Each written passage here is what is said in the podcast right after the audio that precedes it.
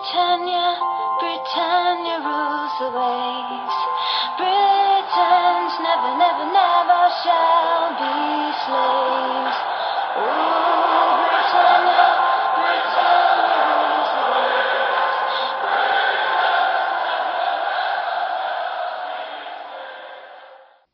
Hej och välkommen till avsnitt 227 av Svenska FPL-podden. Det börjar närma sig och eh, på grund av det så tänker vi att vi ska kika in lite i de olika positionerna och vi börjar såklart bakifrån och ska prata målvakter och målvaktsval inför Game Week 1. Vi spelar in idag tisdagen den 25 juli och eh, innan vi börjar prata målvakter så ska vi slå ett stort slag för, för våra ligor som vi har. Dels vår eh, svenska FBL-podden Poddliga där vi hade ett prisbord förra året på eh, dryga 27 000 kronor och den är helt gratis att vara med i. Så uh, om var ni med förra året så är ni, är ni med per automatik om ni trycker Renew your leagues. Eh, annars eh, behöver ni gå in, skriva in koden RE224Y. Tycker ni att det är svårt att plocka upp ur podden så gå in på vår Facebook-sida, Svenska FBL-podden heter vi där. Gilla oss, följ oss där och där kan ni läsa också koden och det står all info om, om ligorna. Men vi vill även slå ett stort slag för, ja, jag skulle vilja säga Sveriges roligaste betalliga som vi driver tillsammans med grabbarna på Glenn Sportsbar i Glennligan.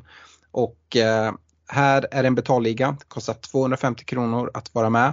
Eh, men här har du chans att vinna eh, priser varje game week, varje månad. Varje månad tävlar vi ut en, en re, fotbollsresa, eh, flyg, boende, matchbiljett eh, för dig och en kompis. Eh, förra, förra året skickade vi iväg ja, men, tio stycken eh, vinster till de brittiska öarna där man får åka iväg och ha riktigt kul. Och där har man ju även chans att vinna även om man kanske inte får en kanonstart på, på säsongen. Och det har vi alla varit med om att det blir lite halvtaskig start och så är det jobbigt i olika betalligor man har varit med. Man, man kan nästan glömma bort det där efter två, tre månader. Men här har alla chans, eller hur Fredrik?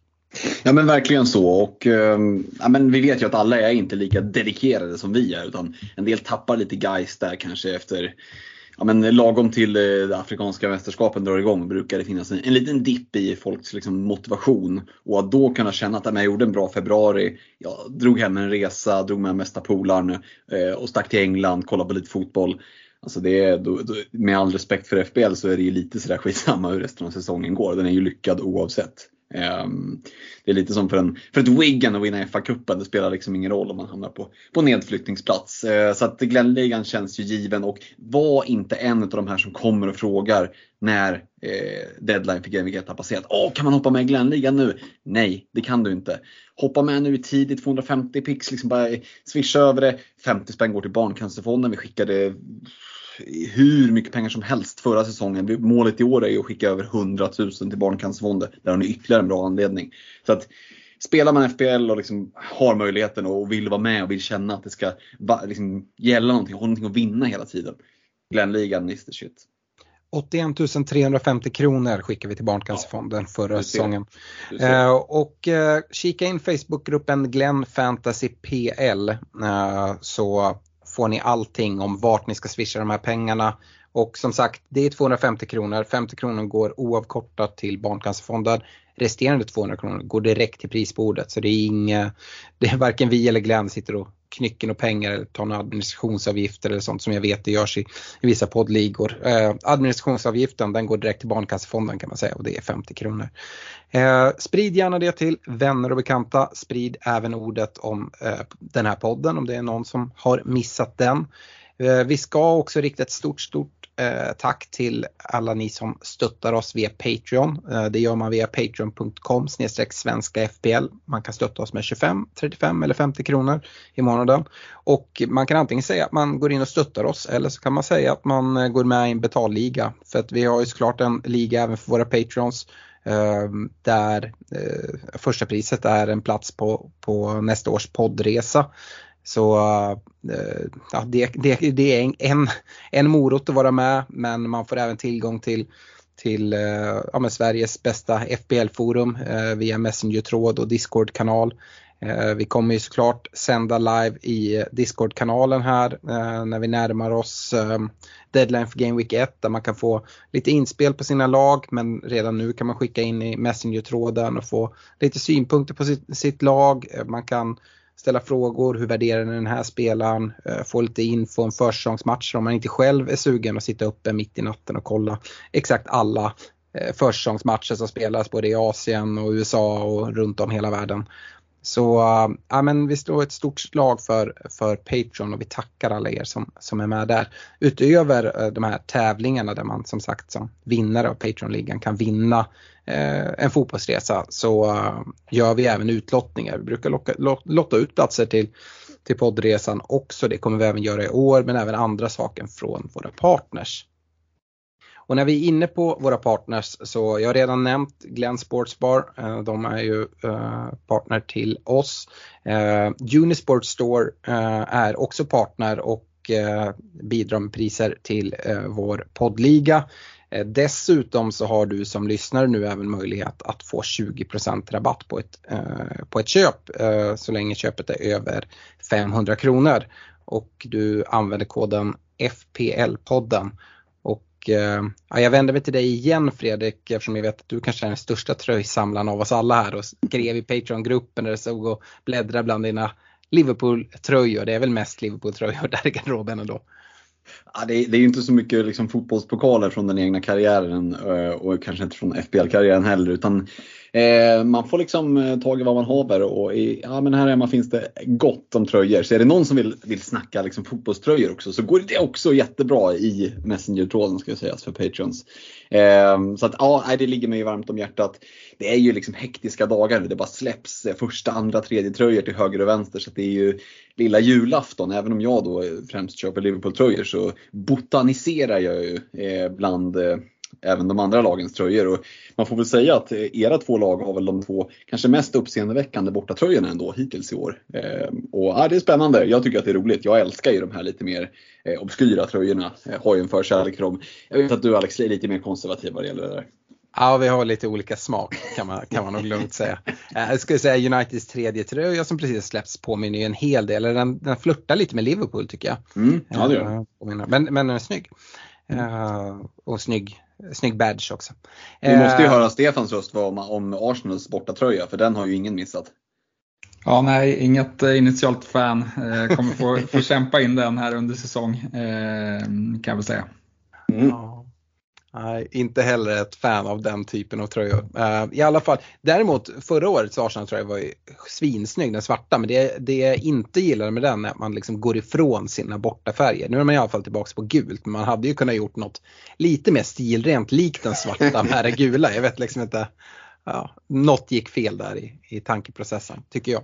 oavsett vad Alex, jag ska svara att jag slet ifrån ämnet. 20% på unisportstore.se på fotbollströjor. Det gör ganska mycket på en fotbollströja idag. De är, de är inte liksom gratis att köpa. Så att, eh, se till att nyttja det innan sista augusti, för det är så länge som erbjudandet gäller.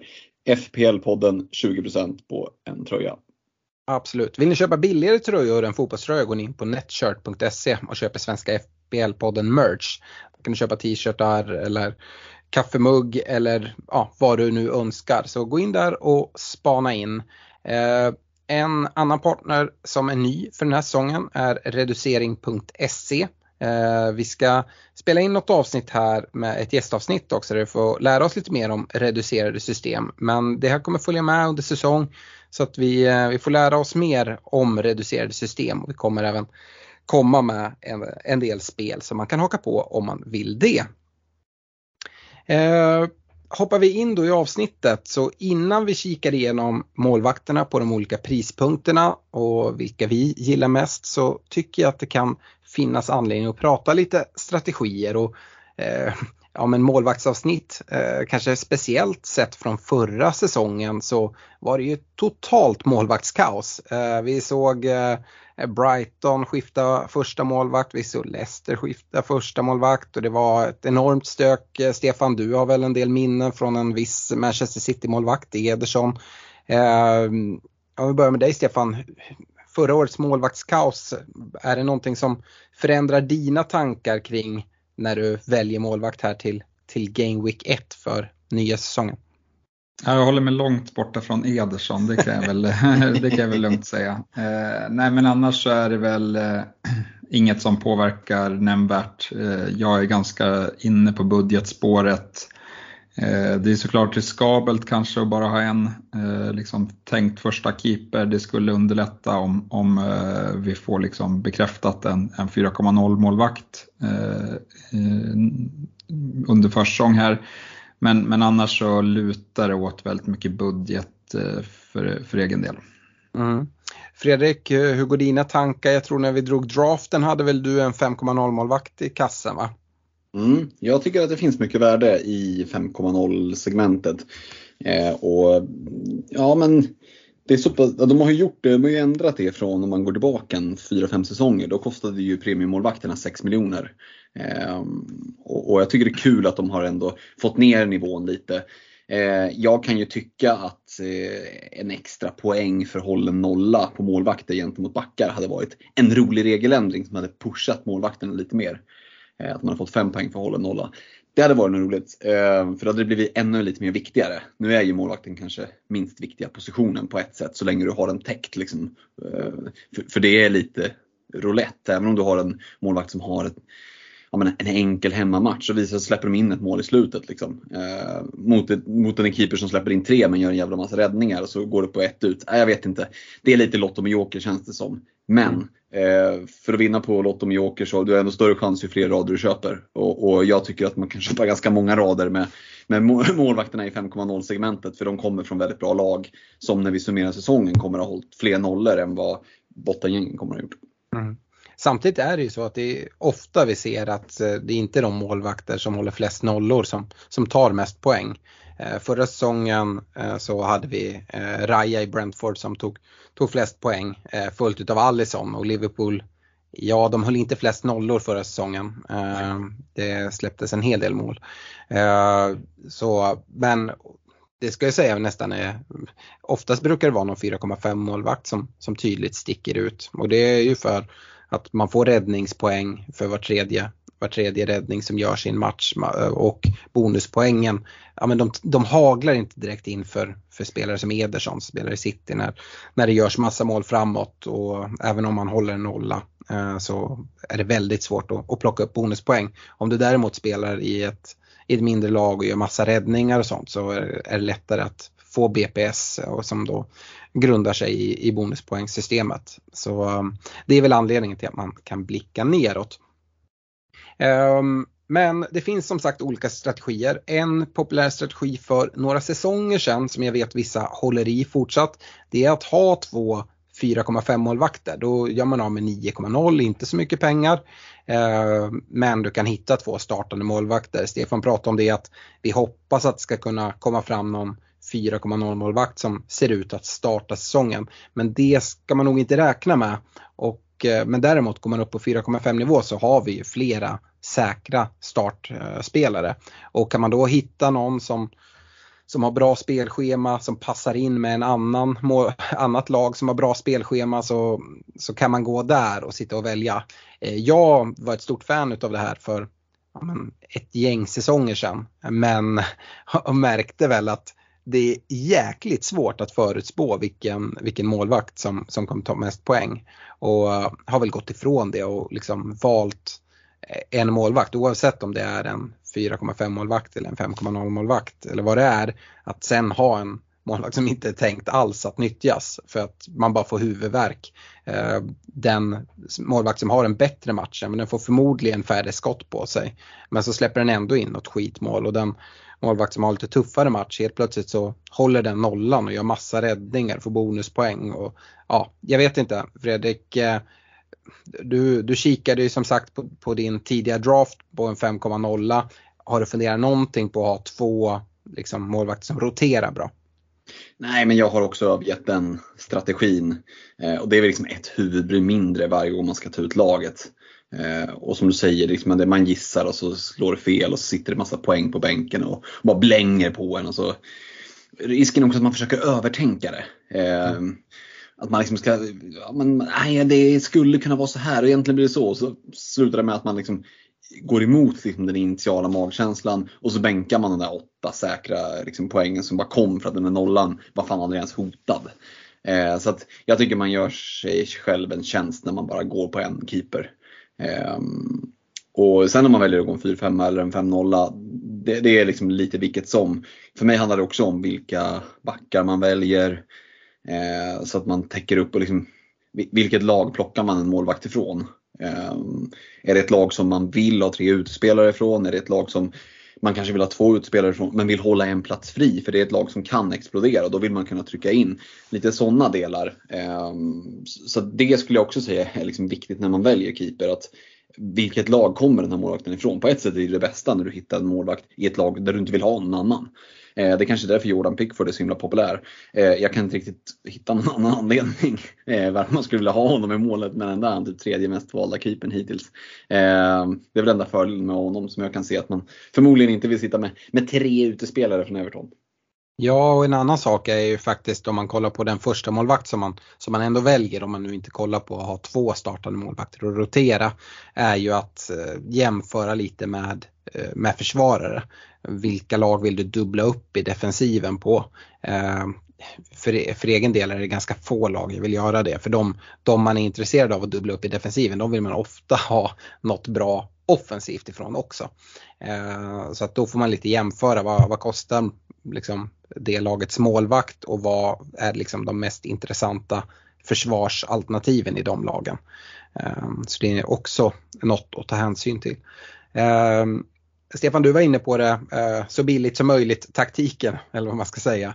Ehm, kommer det fram någon 4-0 eh, så skulle man kunna gå med två 4,0 men annars är väl liksom det absolut vanligaste att man går på en eh, 4-5 och så har man en, en dödplats till en, en 4,0 målvakt. Eh, är det det spåret som, som det lutar åt för egen del? Ja, alltså där tycker jag att man skjuter sig själv i foten om, även om det skulle visa sig på försäsongen att det kommer två 4,0 målvakter så, så tenderar ju de målvakterna kanske inte ha den säkraste platsen i, i laget och, och, ja, men då kan det bli som förra säsongen att man helt plötsligt står med målvakter som inte har en, en eh, första spade längre. Eh, och Ja, men där kommer jag inte sätta mig, men, men en 4-0 och en 4-5, eh, det finns absolut möjligheter till att det slutar eh, på det viset. Mm. Hur ställer du dig till att ha målvakter i samma klubb? Om vi tänker till exempel West Ham som kanske har den 4,0 målvakt som är mest uppsnackad. Jag tror faktiskt han har högst TSB just i, i skrivande stund eh, i Areola som 4,0 målvakt. Eh, om man går på han och Fabianski Eh, det är ju, West Ham är väl en klubb där man kanske inte ser sig själv att sitta upptripplad med, med så många spelare under säsong eh, och att då lägga två platser där och då alltid ha en säker målvaktsplats om det nu skulle bli så att det blir någon, någon rotation. Hur, hur ser du på det eller vill du ha bara en 4,0 målvakt och en 4-5 från någon annan?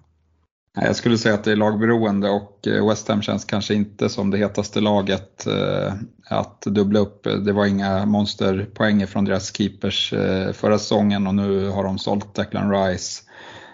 Vilket jag tror kan bli liksom tungt för dem defensivt. Får se vad de, vad de lyckas värva in för de pengarna.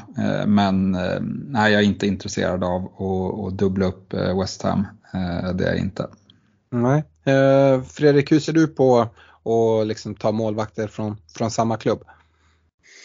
Ja, alltså det, jag tycker det är svårt att hitta lag eh, som sagt där, man kan tänka sig att offra två platser för då, du låser ju ganska mycket. Liksom. Eh, och för det ska också vara lag som, som Stefan är inne på som, som, som kanske inte släpper in tok mycket mål. Eh, och det ser jag när jag scrollar igenom att det blir ganska knepigt. Det kan ju ändra sig. Vi, vi ska, ju, vi ska ju veta det att transferfönstret är fortfarande öppet. Det kan flytta en del målvakter. Eh, så att vi i ett eh, men i ett Brentford får en spelande 4-5 och men då skulle det kunna kanske vara intressant ändå.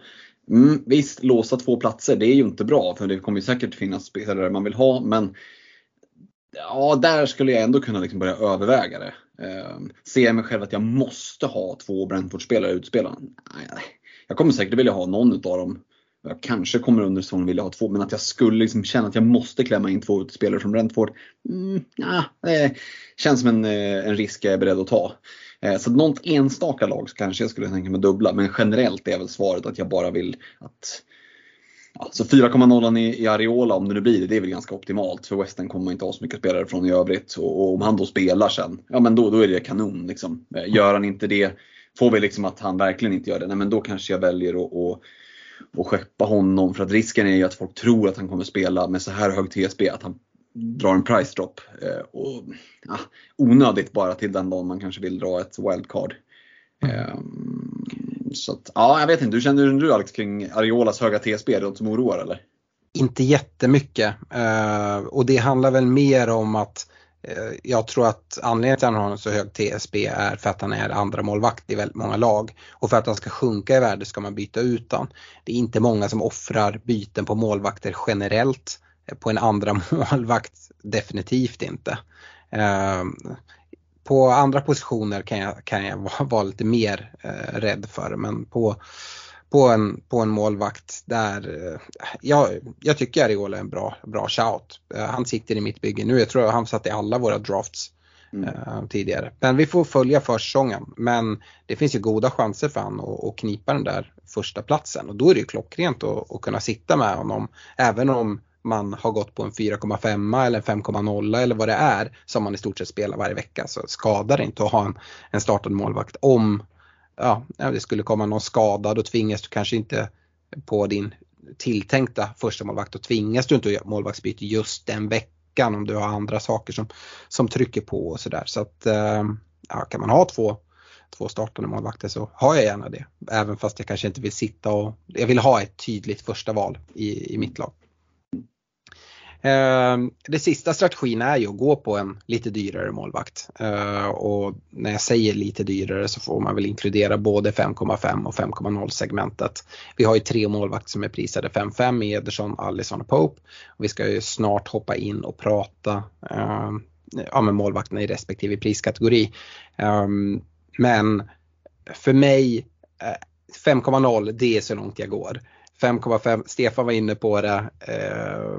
Ederson, ja, men det lockar ju alltid någon gång under säsong tycker jag att kliva på. Här har man en säker cityplats eh, där man liksom i annars i försvaret har svårt att hitta vem som startar vecka efter vecka. Eh, samtidigt så är poängtaket ja, men typ 6 poäng eftersom att eh, Ederson aldrig får bonus, aldrig får, eh, får några bonuspoäng ja absolut, han borde kunna få assist men till och med eh, fantasy huvudkontoret motarbetar det. Han hade väl någon förra säsongen som han inte fick. Eh, och sådär. Så att jag, nej 5,5 vet jag inte om jag är beredd att gå till. Ehm, eh, för egen del. Men eh, eh, Stefan, du har ju varit tydlig med att där, det är inte ens nära. Eh, 5,0 stänger du dörren helt för att starta säsongen med en 5,0 målvakt. Nej, eh, det finns, eh, det finns en eh, snubbe som precis har blivit klar för en ny klubb här som, som lockar, det, det ska jag säga. Men utöver det så, så tycker jag inte att det finns jättemycket intresse på 5,0 heller. Nej. Ehm, Ja, men det är väl lika bra. Vi hoppar in i prisgenomgången så kommer vi prata om dem. Eh, och vi börjar som vanligt eh, uppifrån, alltså med den dy de dyraste målvakterna. Jag har precis nämnt dem, Ederson i City, Alisson i Liverpool och Pope i Newcastle. Eh, ja, Fredrik. Eh, eh, det, det, brukar ju också vara så här att dels är man inte så sugen på, på de här målvakterna för att man vill hålla uppen uteplatserna för dem. Mm. Men kollar jag nu i mina byggen så jag har nästan ingen Liverpool-spelare. Uh, eller jag har ingen Liverpool-spelare just nu. Får se hur det slutar till Game Week 1. Uh, ehm, så av den anledningen så kanske man inte ska liksom uh, se det så. Men uh, ja, om du skulle få ranka dem, om du tvingas ta en 5,5 målvakt, vilken hade du gått på utav de här tre? Ja, det är en bra fråga. Eh, nej men jag tycker Ederson försvinner ju bort för där vill jag ändå ha utespelare. Och även om jag bara har två platser i liksom, när deadline går för Game Week 1 så vill jag inte låsa den tredje på Ederson. Det känns ju som att skjuta sig själv i foten. Eh, så att han kommer längst ner för mig. Eh, både Pope och Alisson inleder med ganska taskiga spelscheman. Vi vet att Liverpools försvar har sett darrigt ut de senaste säsongerna. De som har sett försäsongen ser ju att det har inte sett bättre ut. Nu ska det ju sägas att det görs ju mycket byten på försäsongen och senaste träningsmatchen här det ramlade in en del mål när, när liksom B-laget hoppade in. Eh, men med det sagt så är det ju fortfarande liksom ett Liverpool som, som öser på framåt eh, och, och släpper in bakåt. Nej men jag hade gått på Pope. Av dem, mm. ja, om du sätter en pistol mot tinningen så du måste välja någon, hade jag valt Pope. Eh, mm. Och sen har jag tänkt att eh, jag håller honom och så hoppas man på att Newcastle bara fortsätter att vara sådär supertajta bakåt. Mm. Men jag hade ju aldrig gjort det i ett fritt val. Liksom. Men Pope, Alisson, Ederson är nog min ranking utav dem. Men med brasklappen att fan gå inte på de här. Det är bara dumt. Alltså du har så många bra val på 4-5 och 5-0. Eh, och de här pengarna kan spenderas någon annanstans. Så 5-5, jag förstår liksom att det känns bra i magen för den som kanske är ny in i spelet. Åh, Ederson, Alisson, bra keeprar. Så här. Tro mig, det är inte värt det. Nej. Stefan, delar du eh, Fredriks tankar kring 5,5 målvakterna? Absolut och jag rang, rang, rangordnar dem nog exakt eh, likadant faktiskt. Mm. Eh, jag tycker inte vi behöver dröja oss kvar där så länge. Vi kommer väl stanna lite längre på både 5,0 och 4,5 tänker jag. Och eh, Stefan, du nämnde en eh, målvakt som eh, hyfsat nyligen är tillagd i spelet. Jag gissar att det är Onana i United du tänker på. Det stämmer bra. Vad är det som gör att du tycker han seglar upp? Har det någonting att göra med det här? Jag var inne på det att man måste jämföra lite vilka försvar man vill dubbla upp med och vill man dubbla upp i Eh, eller om, om man vill ha backning i Uniteds försvar så har egentligen det tydliga alternativet varit Luke Shaw. Och han kostar ju 0,5 mer. Sen har han ju liksom andra saker som Onana inte har men eh, då kan man få ändå den täckningen eh, där jämfört med om man kollar på till exempel Ramsdale i Arsenal, den kostar 5-0 men där finns ju bra 5,0 exempel i backlinjen för att liksom ta som ett exempel. Ja, men det är nog det som primärt tilltalar för att eh, som du säger i Arsenal så finns det ett gäng 5,0 backar i, i backlinjen eh, så att där blir det dyrare, eller där, där blir det samma pris. Men alltså United kan du komma undan komma undan billigare om du går på Onana istället för Shora. Eh, mm. Sen har, vi, har vi väl alla sett eh, liksom highlights-klippen från Onana när han är ute och liksom uppe vid, nästan vid mittlinjen och håller på att vara spelfördelare. Eh, det kanske kommer leda till något, något mål i baken så, men i många matcher så, så kommer han nog greja det där och, och då eh, tror jag att han kommer vara en mycket bättre bonuskeeper än vad, än vad de Gea var i alla fall. Mm. Eh, så att det tilltalar eh, samt att visst Shaw har ett, ett offensivt hot om man får eh, och jag vet inte vad tanken är där nu om man ska spela mittback primärt i år. Då kanske mest att han kommer ta hörnor lite då och då. Det är inte så att han kommer kanske fylla på jättemycket i spelet. Men sen får vi se liksom dynamiken där mellan Shaw om han om det kommer vara samma bonusmagnet eller om, om Onana kanske kan sno åt sig några utav de där eh, bonusen när de vinner eh, 2-0 på, på Old Trafford eh, det, det ska bli spännande att se. Ja, vi har ju varit inne på det lite i tidigare avsnitt att eh, jag menar, det är en oerhörd skillnad att gå från de Gia till Onana som, som målvakt i, i spel. De Gia har väl knappt kunnat liksom, eh, eh, trixa upp den här bollen tre, fyra gånger med fötterna medan Onana eh, väldigt gärna eh, ibland överarbetar med fötterna men är också erkänt duktig med dem. Eh, och det gjorde ju att de Gea så fort han fick bollen var ju egentligen bara slå ut i backlinjen så fick de sköta alla uppspel. Vilket gjorde att mycket av bollarna kom ut till Luke Shaw och så fick han styra det.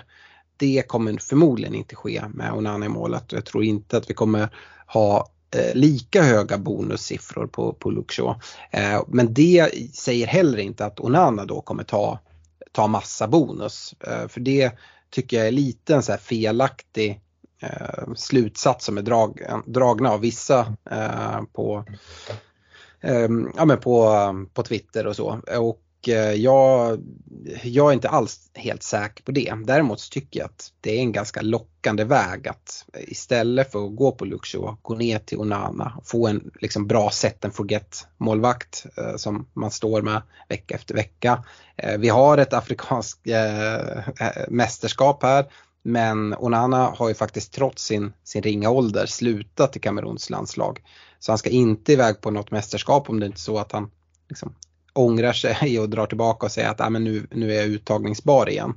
Eh, men får väl utgå från att han inte är med där och då kommer han inte vara borta då heller. Jag vet att det är långt fram men det är även en sån här sak att han kommer inte åka iväg på massa landslagssamlingar utan kommer vara, vara kvar eh, och träna med, med klubben. Eh, så det är också positiva saker. Så faktiskt Onana har letat sig in i mitt bygge just nu och då har jag petat Luke Shaw helt enkelt. Um, Ja, Fredrik, nu har vi stannat på en 5,0 målvakt men eh, hur, är, hur är din syn på Onana? När vi gick igenom din draft så hade du Ramsdale om jag kommer ihåg rätt. Mm, precis, och för att sluta den här circle jerken så måste jag väl ändå också instämma i att Onana är ett väldigt lockande alternativ. Eh, den där ananasfrillan kommer och, ändå, och, och dra in en hel del poäng.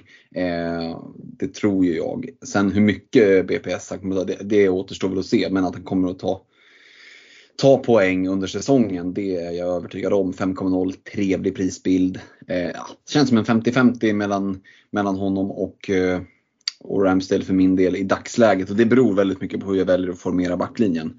Vill jag ha med Luke Shaw eller ska jag satsa på att ta Cancelo från Wish i form av Sinchenko. Alltså det finns massa olika vägar och det är nästan backlinjen som får bestämma vilken av målvakterna jag går på. För som det känns just nu så är jag liksom 95% på att gå på någon av de två. Det ska till några väldigt stora förflyttningar i, i oceanerna på, på målvaktssidan för att jag ska gå på någon av dem. Ja, det är väl, ja, det finns ju en liten bakväg. Jag lämnar en liten bakväg öppen. Men, men 90% eh, på att det blir antingen någon annan eller Ramsdale. Eh, för jag tycker Ramsdale erbjuder Eh, erbjuder lite mer eh, stabilitet vad det gäller laget. Jag tror att Arsenal kommer att ha god chans att kunna hålla lite fler nollor. Eh, jag tycker att de har ett bättre lag eh, bakåt än vad United har. Mm.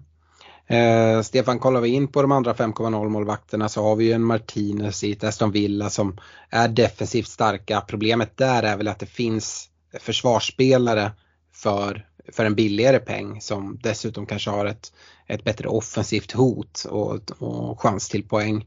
Eh, vi har en Raja som är på 5,0 i Brentford men han ryktas bort. Därför pratade vi om Fläcken som de har värvat in. Han är ju dock prisad 4,5.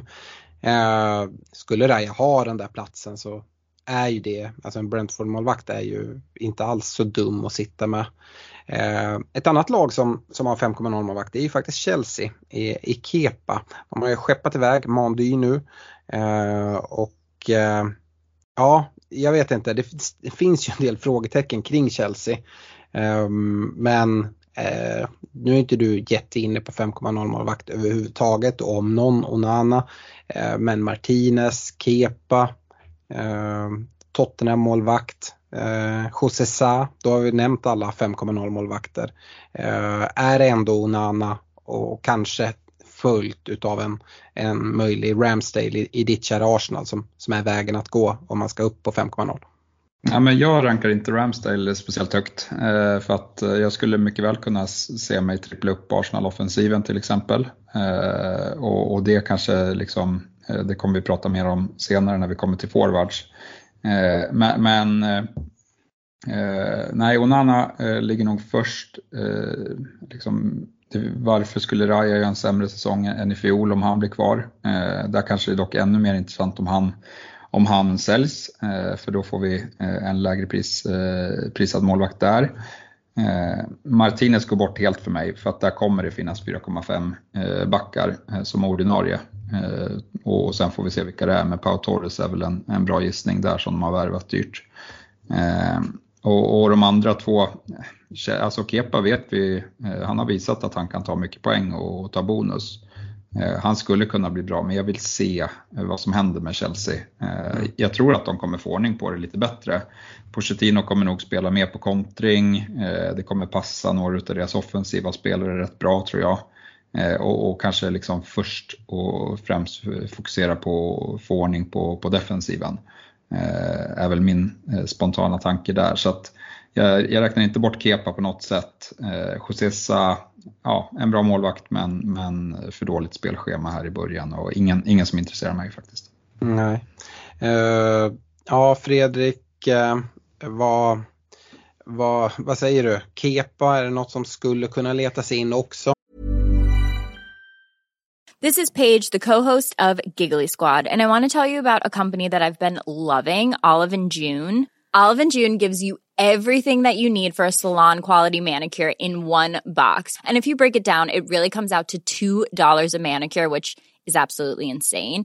It's also so easy to get salon worthy nails at home with Olive and June. The difference between how your nails used to look when you did them yourself and now with the Manny system is a complete game changer. The best thing about Olive and June too is it's a quick dry, dries in about one minute, lasts for five days, and full coverage in up to one to two coats. Visit oliveandjune.com slash perfect Manny 20 for 20% off your first system. That's oliveandjune.com slash perfect Manny 20 for 20% off your first system. Say hello to a new era of mental health care.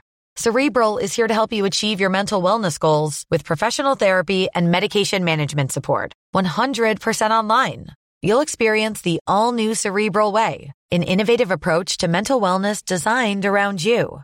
You'll get a personalized treatment plan from a therapist, prescriber, or both in a safe and judgment free space. Your cerebral therapist or prescriber will outline a customized plan with clear milestones along the way so you can get to feeling your best. With Cerebral, you're not alone in your mental health journey. We're here to empower you to live a fulfilling life. So take that first step towards a brighter future and sign up today at cerebral.com slash podcast and use code ACasts to get 15% off your first month. Offer only valid on monthly plans. Other exclusions may apply. Offer ends July 31st, 2024. See site for details. Eh, under säsongen, absolut. Herregud, får Pochettino ordning på Chelsea då tror jag att vi kommer att ösa in Chelsea-spelare för de är ju väldigt Alltså, där sticker ju kanske ändå Kepa ut att han inte är så snällt eh, prisad för att övriga laget är ju liksom, där är det ju rea på rustad deluxe. Eh, så 5,0 är ju inget man startar med direkt. Men, men eh, alltså jag ser, jag utesluter inte att jag drar ett wildcard och att det råkar gå, eh, flyta in en kepa där. Eh, men inte från start, det tycker jag inte är aktuellt. Eh, och de andra, alltså det är ju lite wait and see och det, det är någon liksom billigare försvarare här. Ah, alltså det finns ju alternativ på 4-5 också så ska man upp på 5,0 då ska man nog ändå känna sig trygg. Eh, och jag tror att, jag tror att Onana kommer att vara ett väldigt populärt alternativ när vi, när vi kör, kör igen deadline för Game Week 1. Mm. Yes. Eh, ska vi hoppa ner till den liksom, klassiska målvaktsprispunkten 4,5. Här har vi en drös målvakter.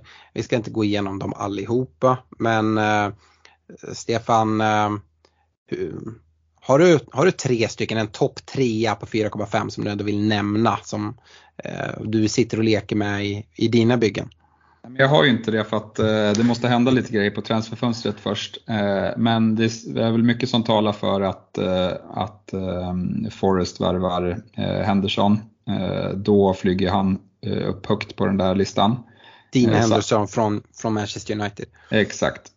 Och, och, samma sak med Fläcken om Raja försvinner.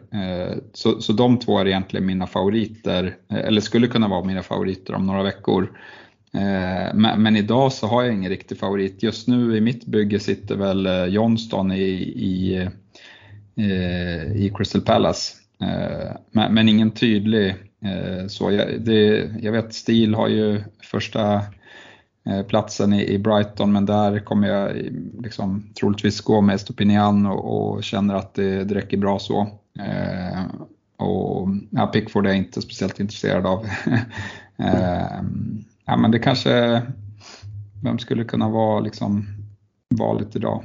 Eh, jag gillar Johnston. Mm.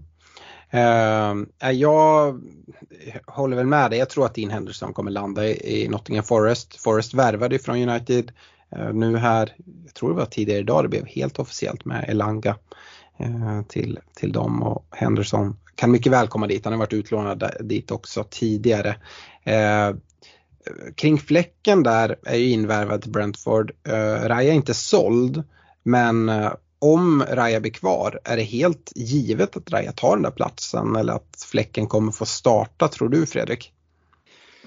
Eh, ja, jag vet inte hur fläcken ska kunna pressa sig förbi om Raja blir kvar. För att då är det nog Rajas plats att förlora ändå. Eh, då ska det nog till någon schism eller någonting för han är ju bra alltså Raja, han är ju riktigt bra. Eh, och jag menar, det var väl lite samma, samma visa förra gången de värvade in Strakosha från Lazio. Han skulle in och ta platsen och, och han fick vackert sitta på bänken och, och satt där och grina och, och ville leka sig bort. Men han är fortfarande kvar han också ska ju sägas där. Eh, det är ju en bra målvakt. Det är, det är tre väldigt bra målvakter som de, eh, som de har i, i laget. Mm. Så att, eh, nej jag tror väl att han, jag tror ju att han kanske kommer att gå, Raja. Mm. Ehm, återstår väl att se var, men eh, nej, där, där, känns ju fläcken intressant. Vi såg ju Brentford, de är ju riktigt stabila bakåt. Även om de har tappat sin, sin svenska lagkapten så var han skadad rätt mycket ändå under förra säsongen. Så att, eh, eh jag tror, sticker Raja så kommer fläcken att vara väldigt han, kom, han har ju potential att kunna bli lite av en sån här FPL-ikon med det jävla namnet. Eh, och att han liksom bara öser in poäng, alla ska in honom. Ja, jag, jag, ser ju, jag ser ju en, en hommage av Fläcken eh, eh, kommande FPL-historia. Ja, jag, jag håller med dig. Jag, jag gillar tanken på Fläcken och det är tydligt att eh, det liksom eh, fantasyprissättarna rankar Brentfords målvakt som en 5,0 i och med Rajas pris. Och eh, försvinner han så kan man ju då få en, en eh, Brentford-målvakt för 4,5 och då tror jag att det kommer vara oerhört många som, som vänder sig dit. Annars när jag kollar utifrån vad vi vet idag då Henderson inte är presenterad för Forest så är det liksom så här Fläcken, det är Steely i Brighton, det är Johnstone som du nämner eh, Stefan. Men alla de tre känns ju något osäkra. Fläcken har vi redan pratat om med Raja. Stil är ju också sådär att eh, Sanchez är ju kvar i klubben och väl, mm. eh, men dessutom har han ju värvat in han Verbruggen. Eh, och De Serbi litar inte han på över, överhuvudtaget. Vi, vi pratar såhär set and forget. Eh, att starta med stil, ja men han startar säkert i Game Week 1 men när vi är i Game Week 38 är det stil som står då. Det vågar inte jag säga. Står han i Game Week 8? Ja, kanske, kanske inte. Mm. Så det är lite osäkert. Johnston ska man ju säga, där har ju eh, Palace en bra målvakt i Guaita också. Eh, han var ju skadad en hel del förra säsongen. Och tycker att det finns osäkerhet kring, kring alla de här. Och det är väl lite därför också jag letar mig upp och liksom hittar plats för Onana och 5,0 där. Eh, blir det så att vi liksom tydligt får ett bättre 4,5 alternativ, ja men då kanske jag också kommer leta mig neråt och fläcken är väl liksom det som är närmast. För att även om vi pratar Dean Henderson, han ska gå, jag gillar Brentfords försvar betydligt mer än, än Forrest. Eh, så att ja, jag tycker det är lite lurigt. Um, nu har vi nämnt dem, Pickford har ju också nämnts några gånger men mer i liksom någon så här hånfullt liksom skratt i bakgrunden. Uh, jag vet inte om uh, det är fler vi ska nämna. Det är väl egentligen Pickford som är vald utav en del. Jag tror att Leno också i Fulham är rätt högt vald. Uh, men ingen utav dem lockar, eh, Stefan? Nej, alltså nu är det fortfarande tidigt på försäsongen här. Leno skulle väl kunna göra det bra, men, men det är lite så, jag vet inte vad som händer i fulla. Mitrovic eh, försöker bråka sig bort. Eh, blir Palinja kvar som, som gjorde liksom bra succé? Han är, han är skadad. Ja, han är skadad. Ja, ja. Så att, eh, nej, det känns, det känns som att Fulham går mot en eh, eller mycket tuffare säsong eh, här av det vi vet på försäsong i alla fall. Mm. Ja, verkligen. Eh, andra målvakter, Fredrik eh, Burnley som kommer upp som eh, är kanske inte det gamla Burnley som var i Premier League eh, tidigare med Sean Dyche utan nu med Vincent Company som är ett helt annat lag som spelar fotboll, håller i bollen. Eh, det är någon blandning utav eh, Pep City och Artetas Arsenal eh, som man ser där. De har ju två 4,5 målvakter. Han Moric stod väl förra säsongen Mm. Men de har ju värvat in eh, Trafford som jag tror är en ung talang från City va? Mm, det kan nog stämma. Eh, han stod ju i eh, U21-EM. Mm. Släppte inte in ett enda mål på hela turneringen för England som de gick och vann. Eh, och eh, ja, eh, som sagt det är nykomling och jag vet inte om man kommer gå dit. Men är det så att Burnley fortsätter ta med sig spelet från, från Championship där de är väldigt bollförande och har väldigt mycket boll. Då släpper man inte in så många mål heller. Eh, kan de lyckas med det? Det är ju ett stort if där. Men eh, grejer om det så skulle det vara intressant och kanske att vi kommer se ett hyfsat högt ägande på en Burnley-målvakt. Eller ja, vad, vad tror du? Jag vet inte, det är ju liksom inte gamla Tom Heaton-dagar när, när det var liksom köttmur och, och, och sparka spring. Så, eh, och, och stoppa, stoppa oändligt massa skott och hålla en del nollor. Jag tror ju att det kommer att rinna in rätt mycket bollar. Visst, det kommer vara lite räddningspoäng och sådär men eh, ah, jag vet inte. Jag tycker att 4,5 är så, en ganska bred eh, prispunkt. Liksom nyuppflyttade lagens första keeprar och sen går vi ända upp på, på ett lag som mm. Brighton. Eh, och, och alltså jag har, om jag var 90% mellan Onana och Ramsdale så är de där 10 procenten bakdörren, det är Jason Steele i dagsläget. Alternativt om vi får att det är Bryggen som, som ska stå. Men nu är, verkar det ju vara stilen då som är någon form av första val. Eh, och jag tror inte heller han kommer stå 38 omgångar. Eh, men å andra sidan så kommer jag förmodligen att dra ett wildcard genom de första vadå, 15 omgångarna. Och då blir det mer, är jag beredd att betta på 15 omgångar? Mm, ja, kanske, det beror lite på. Eh, Eh, kommer jag kunna vilja dubbla eh, Brightons försvar? Ja, alltså det är jag inte helt främmande för. Med ett himla fint spelschema, kanske det bästa första tre matcherna. Eh, och så lite andra fina matcher. Eh, så att eh, chansen till nollor, sen är det en del tuffa matcher. och Då kanske man får hoppas på, mer på räddningspoäng. Men alltså Brighton är ju ett bra jäkla lag, det såg vi förra säsongen. Eh, och Får jag välja liksom mellan en keeper som kostar lika mycket i Brighton och en lika mycket i Burnley, men då är mitt val ganska enkelt att gå på Brighton. Även om det är lite mer gamble i vem som kommer stå. Ja, eh, ibland måste man gambla. Eh, mm. Eller om man inte måste så kanske man vill i alla fall. Ja, men då berättar du om den här uppdubblingen i defensiven tillsammans med Estupinian. Vilket mm. gör att man då låser sig till att endast ha en, max en Brighton-anfallare eller mittfältare. Ja. Uh, och där kan det ju som sagt vara så att man kommer vilja ha flera om det ser ut som förra säsongen och bra, bra värde. Mm. Uh, ja, det är 4,5orna. Går vi ner på 4,0 så är det ju svårt att stanna kvar allt för länge och prata om det här. Uh, jag har skrivit upp Areola för där pratas det ju faktiskt om att han skulle kunna ta platsen från Fabianski. Och eh, Fredrik har varit inne på det, hög ägarandel, risk till prissänkning. Eh, Stefan, du fick aldrig komma in där. Är det någonting som oroar dig? Nej, alltså det är bara att tänka utifrån sitt egen situation. Det skulle väldigt mycket till att man skulle byta ut honom även om man skulle tappa sin, sin plats. Mm. Så, så vi får se. Eh, Fabianski har ju stått mest på, på försäsongen hittills men, men senaste matchen så stod, så stod Ariola mm. 90 minuter. Jag tänker också att det kan vara så här under säsongen att, att Ariola tar tillbaka den där platsen eller tar den platsen från Fabianski och att sitta där att det kanske till och med är så att folk börjar byta in honom och liksom spara pengar på, på sin, sin målvakt och att han till och med kan öka i värde. Eh, men det är ju också så här man håller på och siar om. Annars, liksom övriga 4,0 målvakter, det är ju ingen vi förväntar oss ska eh, ska starta.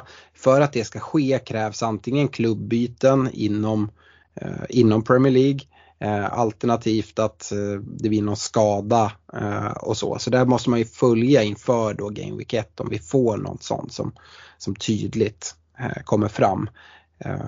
Eller är det någon, någon, något detektivarbete du har gjort Fredrik Nej, men ja, det finns två målvakter som jag håller ögonen på.